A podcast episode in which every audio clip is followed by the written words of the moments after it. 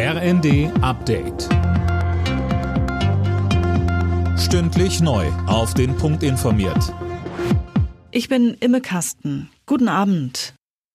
Bund und Länder wollen kräftig in Brennpunktschulen investieren, um die Bildungschancen von benachteiligten Kindern und Jugendlichen zu verbessern. Insgesamt stehen 20 Milliarden Euro für die nächsten 10 Jahre bereit, um beispielsweise die Ausstattung an rund 4000 Schulen zu verbessern.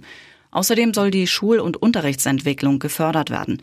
Bundesbildungsministerin Stark-Watzinger sagte: Bis zum Ende der Programmlaufzeit wollen wir die Zahl derjenigen halbieren, die den Mindeststandard in Lesen, Rechnen und Schreiben an den Startchancenschulen eben noch verfehlen. Das sogenannte Startchancenprogramm soll zum nächsten Schuljahr starten. Lange hat es gedauert. Tagelang wurde diskutiert. Jetzt haben Bundestag und Bundesrat den Haushalt für das laufende Jahr beschlossen. Mehr dazu von Philipp Nützig. Im Etat sind Ausgaben von rund 477 Milliarden und eine Neuverschuldung von 39 Milliarden Euro vorgesehen. Bedeutet auch, die Schuldenbremse wird wieder eingehalten.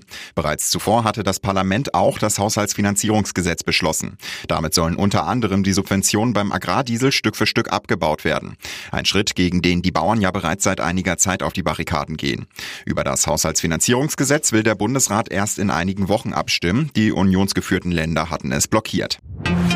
Abgelehnte Asylbewerber sollen schneller abgeschoben werden. Der Bundesrat hat einem entsprechenden Gesetzentwurf zugestimmt.